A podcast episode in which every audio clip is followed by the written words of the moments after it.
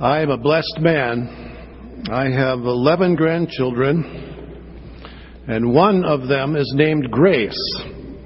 Amazing Grace. She was singing that song a couple years ago. I think she was about four years old at the time, and she was wondering why there wasn't a song Amazing Emma or Amazing Samuel, her siblings.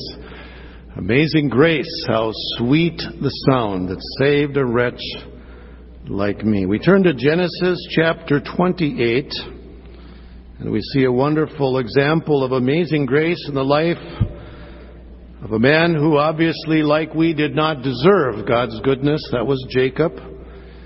He's on the run now. Esau is angry with him enough to kill him.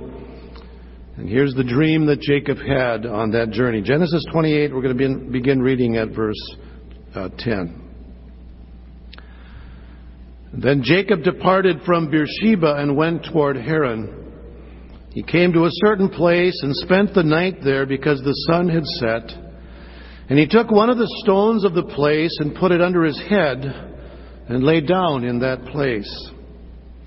He had a dream, and behold, a ladder was set on the earth with its top reaching to heaven, and behold, the angels of God were ascending and descending on it. And behold, the Lord stood above it and said, I am the Lord, the God of your father Abraham and the God of Isaac. The land on which you lie, I will give it to you and to your descendants.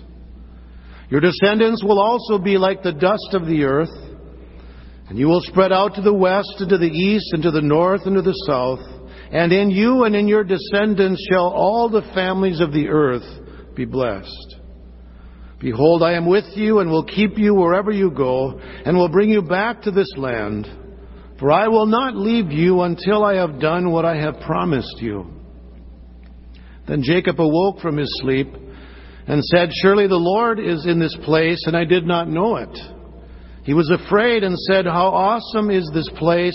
This is none other than the house of God, and this is the gate of heaven.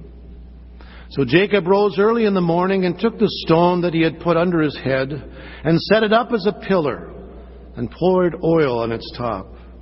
He called the name of that place Bethel. However, previously the name of the city had been Luz. Then Jacob made a vow saying, If God will be with me and will keep me on this journey that I take and will give me food to eat and garments to wear, and I return to my father's house in safety, then the Lord will be my God. This stone which I have set up as a pillar will be God's house.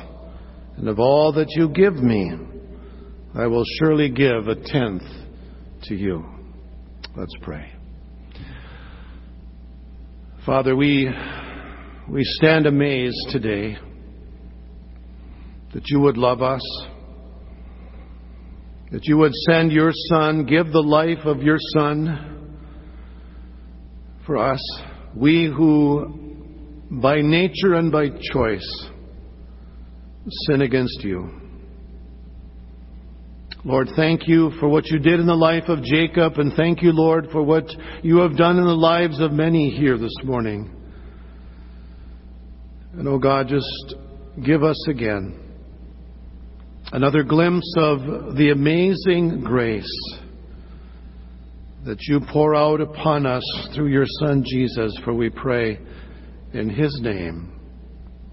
Amen. Yesterday I opened the hood of my car to change the spark plugs and it looked beautiful. It had an engine cover on there and I took that cover off and removed the first three plugs which were right in front of me and it took about 10 minutes and I thought this could be nice. However, I have a V6 engine which is placed transversely, and the back plugs were very, very difficult to get at. I had to remove the windshield wiper cowling, I had to remove the intake manifold, I had to remove the throttle body, I had to remove the PCV valve, I had to remove the air filter. And by the time I got those spark plugs in, I looked at what that engine looked like and it was a mess. there were parts scattered all over the place, and I thought, I have made a mess of this nice engine.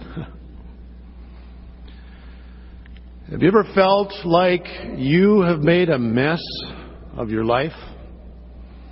Ever been in a position where you look at what you've done and you say, How could I have done this? How could I have made such a mess of this relationship or of this circumstance, of this situation? Jacob must have felt this way as we meet him in our text because he had stolen his brother Esau's birthright, bribing him for just a pot of stew. He had deceived his father Isaac in order to get the blessing that Isaac had planned to give to Esau. And now he is literally running for his life. Esau was so angry with Jacob for what he had done, he was just waiting for dad to die so he could kill him. And so Jacob is on the run. Jacob had made a mess of his life. And he certainly wasn't in a position for God to come and bless him because what a mess he had made. But God met him there.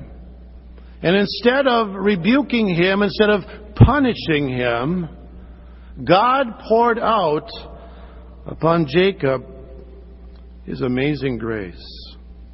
There's three ways in which we see that. Notice, first of all, that God showed Jacob the amazing grace of his providence. God's providence.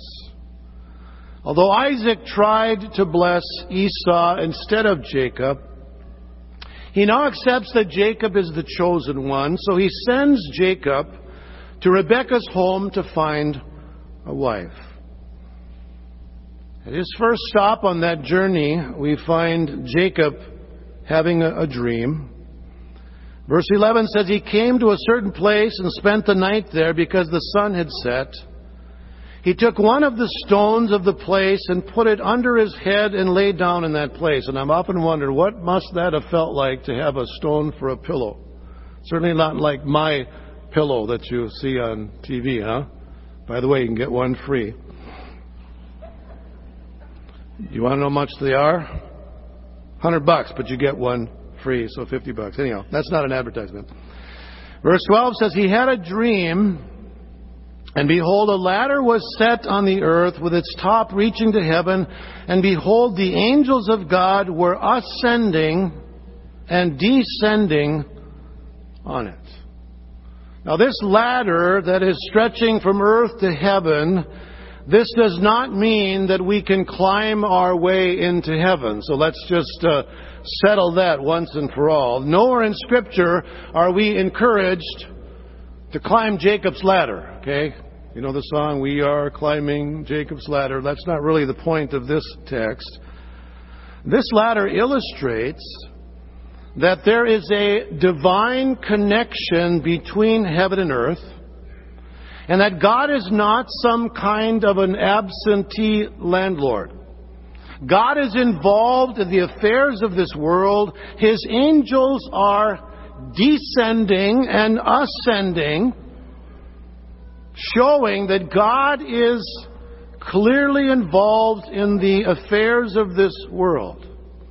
So Jacob is not alone. He doesn't have to make it happen as he had previously done. God is engaged in his life, and he will guide him, and he will lead him. R. Kent Hughes says God presided over the commerce of Jacob's life. God was directing everything. There was heavenly activity in this desolate place on Jacob's behalf. And it was time for Jacob to begin living in light of this fact. Now, I want to ask you a question. Do you live as if God is presiding over your life? Do you live as though God is certainly involved in the affairs of your life? Or do you live as one man called as a practical atheist? You know what a practical atheist is? He defines it as one who believes there is a God, but lives as if God does not exist. Know anybody like that? They believe there's a God, but they live as if He doesn't exist. A practical atheist lives as if everything depended on him. He doesn't need to pray. He can make it happen. He can do it by himself. A practical atheist is often manipulative. He uses people to get what he wants. And he's willing to compromise if he thinks that the result will be good. Doesn't that sound like Jacob? He believed in God, but he was living as if God didn't exist because he figured he had to manipulate the circumstances to help God out somehow. A practical atheist. On the way home after church, a father noticed his son was crying. So the father asked him what was wrong, and the little boy said this he said, The pastor said every child should be raised in a Christian home. But, Dad, I want to stay with you and Mom. wow. Is that how we live? We, we go to church and we, you know, we, we, we say we believe in Jesus, and yet the way that we live somehow just doesn't connect. We live in worry. We live in guilt. We live in frustration. We think we got to make it happen. We can't trust God to lead and guide us. Jacob needed to learn that lesson. And God showed him the grace of his providence, that God is involved in the affairs of his life. He didn't need to make it happen. God would lead him, and God would guide him. The second thing that God showed Jacob, not just the amazing grace of his providence, but the amazing grace of his promise. His promise. Everything that Jacob saw in this dream was an obvious surprise to him. This is seen in the, the use of the, repeat, the repeated use of the word behold. Did you catch that when I read the text? Look at verse 12. He had a dream, and behold, a ladder was set on the earth. And behold, the angels of God were ascending and descending on it. And behold, the Lord stood above it and said, I am the Lord. So the writer presents this as, as a surprising encounter that Jacob had with the Lord. And it must have brought some fear into the heart of Jacob. Was God going to punish him for what he had done to his father and to his brother Esau? Was he going to pay the price now for his deception? Uh, Jacob may have been fearful of what God was going to say and what God was going to do, but notice how God met him with a wonderful promise. Verse 13, he said, I am the Lord, the God of your father Abraham and the God of Isaac. The land on which you lie, I will give it to you and to your descendants. Your descendants will also be like the dust of the earth, and you will spread out to the west and to the east and to the north and to the south. And in you and in your descendants shall all the families of the earth be blessed. So the promise that was first given to Abraham and then to Isaac is now given to Jacob. He was the chosen one, and it wasn't because of any good thing that he had done. He was a rascal. He was a challenge. He was a problem. This promise that was given to Jacob was not because of any good thing that he had done. That's what grace is, isn't it? Isn't that what grace is all about? It is God's unmerited favor given to we who deserve nothing but His judgments. R. Kent Hughes goes on to say, fellow believers, this is all grace. Jacob, the conniving believer who was outcast and alone due to his own sin, who merited nothing from God, was met by God in his misery with an unparalleled revelation of God's care and assurance for the future. Jacob was not seeking God. He was fleeing the consequences of his deception. He was not expecting grace. But grace was unleashed upon his soul, and with not even a word of reproach. This are the vision and the voice of God only bore assurances. Isn't this the way that God works with us too? By nature, we do not seek God. Because of our sin, we seek to go our own way, but God, in His mercy and His grace, is seeking for us. That's unmerited favor. That's grace. That God would seek you and I, who are sinful through and through, and reach us with His mercy and His grace. There's so many examples of that in Scripture, aren't there? Think of this little man, Zacchaeus, this man who had robbed many, this chief tax collector. When Jesus saw him in the tree, he named him by name and said, Zacchaeus, come down. I want to stay at your house today. Or we think of Saul of Tarsus. He's traveling on the road to Damascus. On his way to gather Christians that he might persecute them. And Jesus meets him on that road. You think when Saul got up that day, he thought, today's the day I'm going to become a believer in Jesus? That's the furthest thing from his mind. But God met him. God transformed him with his amazing grace. And Paul the apostle then, he was never, never ceased to be amazed of what God did in his life that day. Amazing grace, how sweet the sound that saved a wretch like me. I once was lost, but now I'm found. Was blind, but now I see. The amazing grace of God's providence, the amazing grace of God's promise. And then, thirdly, the amazing grace of His presence, God's presence. The journey to Haran must have been a difficult one for Jacob. For the first time in his life, he was away from home, he was away from his family, and the circumstances that led to his departure were about as bad as they could be. when you think of leaving home, would you like to leave under those circumstances? You just deceived your father and your brother wants to kill you? I think you'd rather go to college with a little different circumstance than that. But that was Jacob. Here he was, on his way. God made it clear to Jacob that he would be with him and that he would be all that Jacob needed.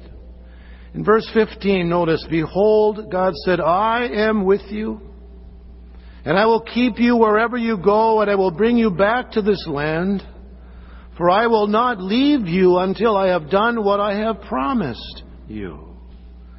In other words, Jacob, your future does not depend on you, Jacob. It depends on me. And so abandon your, your practical atheism and trust me. I am going to be with you when you go, and I'm going to bring you back to this place. It is my presence in your life, Jacob, that will make the difference.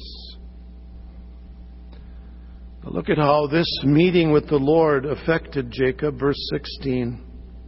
It says, Then Jacob awoke from his sleep and said, Surely the Lord is in this place, and I did not know it. He was afraid and said, How awesome is this place! This is none other than the house of God, and this is the gate of heaven. Jacob thought he was alone in this place, but the Lord was right there with him. And God would continue to be with him in the days to come. So Jacob didn't need to live as if everything depended on him. He didn't need to live as a deceiver and as a manipulator in order to get what he wanted in life. The Lord would be with him wherever he went, and God would be faithful to do everything that he had promised to do. And isn't that a liberating way to live? What a, what, what freedom to know that God will be with us, that God will guide us, that God will provide for us. What a wonderful way to live. What a wonderful way to face life, isn't it? God walks with us. Jesus said, Lo, I am with you always to the very end of the age. What more do we need? And God has promised to be with us. Jacob did not want to forget this experience. Verse 18 So he rose early in the morning and took the stone, his pillow that he had slept on. He set it up as a pillar and poured oil on its top. He called the name of that place Bethel. However, previously the name of the city had been Luz. Bethel means house of God. And that's what that place had become to Jacob because that's where he met the Lord in a very personal way. If you read through the text and you notice when God is speaking to Jacob, notice how many times God uses the word you. You, you, you, you, your, your, your, your. What a personal encounter this was with the Lord. And this is where the God of Abraham and the God of Isaac would become the God of Jacob. Look at verse 20.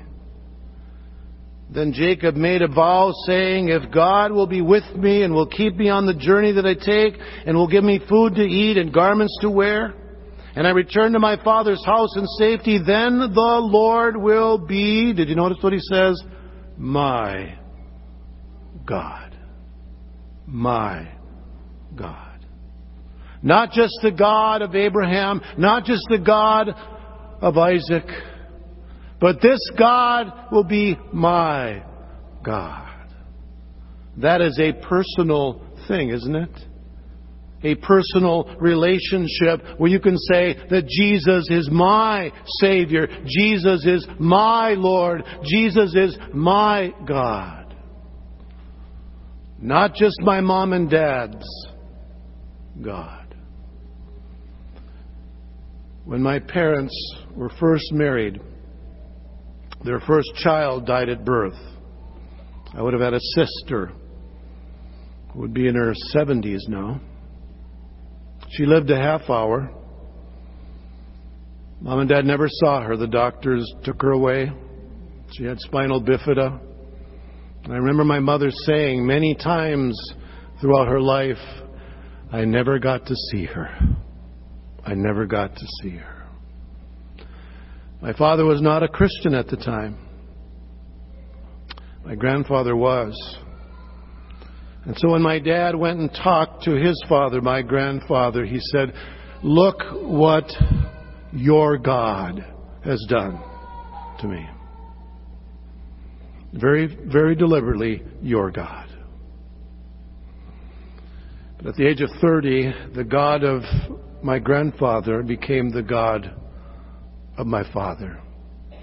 It was no longer your God, Dad, but it's my God, my Savior. Many of you have grown up in a Christian home, and you can speak about the God of your father, the God of your mother. But can you say that this is your God too? You are not going to get into heaven on the coattails of your parents. You need that living relationship with Jesus like Jacob did. Not the God of Abraham alone or the God of Isaac, but my God. My God. The scripture that was read this morning from John chapter 1 makes a very interesting allusion to what we've just looked at in Genesis. Nathanael is brought to Jesus, and Jesus miraculously shows to Nathanael who he is. Nathanael said in verse 48, How do you know me? And Jesus said to him, Before Philip called you, when you were under the fig tree, I saw you. I knew you were there. And Nathanael answered and said, Rabbi, you are the Son of God. You are the King of Israel. And Jesus answered and said to him, Because I said to you that I saw you under the fig tree, do you believe? You will see greater things than these. And then here's the allusion back to, to our text. Jesus said to him, Truly, truly, I say to you, you will see the heavens opened and the angels of God ascending and descending, not on a ladder like with Jacob, but you will see the angels of God ascending and descending on the Son of Man. That's Jesus. So Jesus is that connection between heaven and earth. One man put it this way. He said, Nathanael would come to see that Jesus is the link between heaven and earth, the bond of union between God and man, the one who by means of his sacrifice reconciles God to man. So amazing grace it's wrapped up in Jesus, right? It's wrapped up in Jesus. That's where grace is found. Because He took our sin to the cross. Because He suffered in our place. He, he took the punishment that you and I deserve. And throughout His ministry, Jesus made it very clear that He is that link between sinful man and a holy God, didn't He? John 10:9 he said, "I am the door. If anyone enters in through me, he shall be saved." John 14:6, we all know that verse, "I am what? The way, the truth, the life. No one comes to the Father but through me." The apostles understood that. Peter, remember Acts 4:12, there is salvation in no one else. There is no other name given among men whereby we must be saved than the name of Jesus. God's providence, God's promise, and God's presence is all wrapped up in Jesus. It's fulfilled in Him.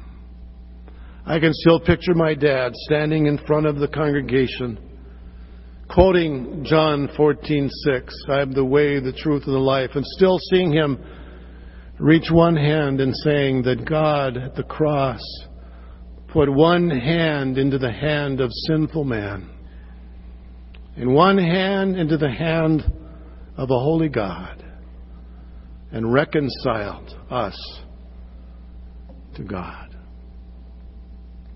It's all about Jesus, His grace. It wasn't about Jacob.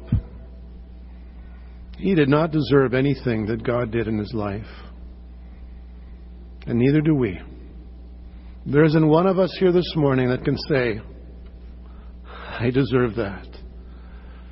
That we got what we deserved, we'd be judged. But Jesus has come.